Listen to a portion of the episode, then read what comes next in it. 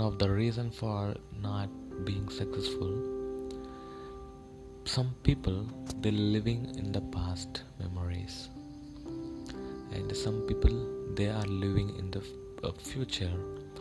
And uh, uh, they live in a dream. And very few people they think about the present moment and they use it very uh, effectively as far as you observe and you feel the present moment you will use it very productivity and when you do that you will be successful in your life. Even if it's either your goal or any task.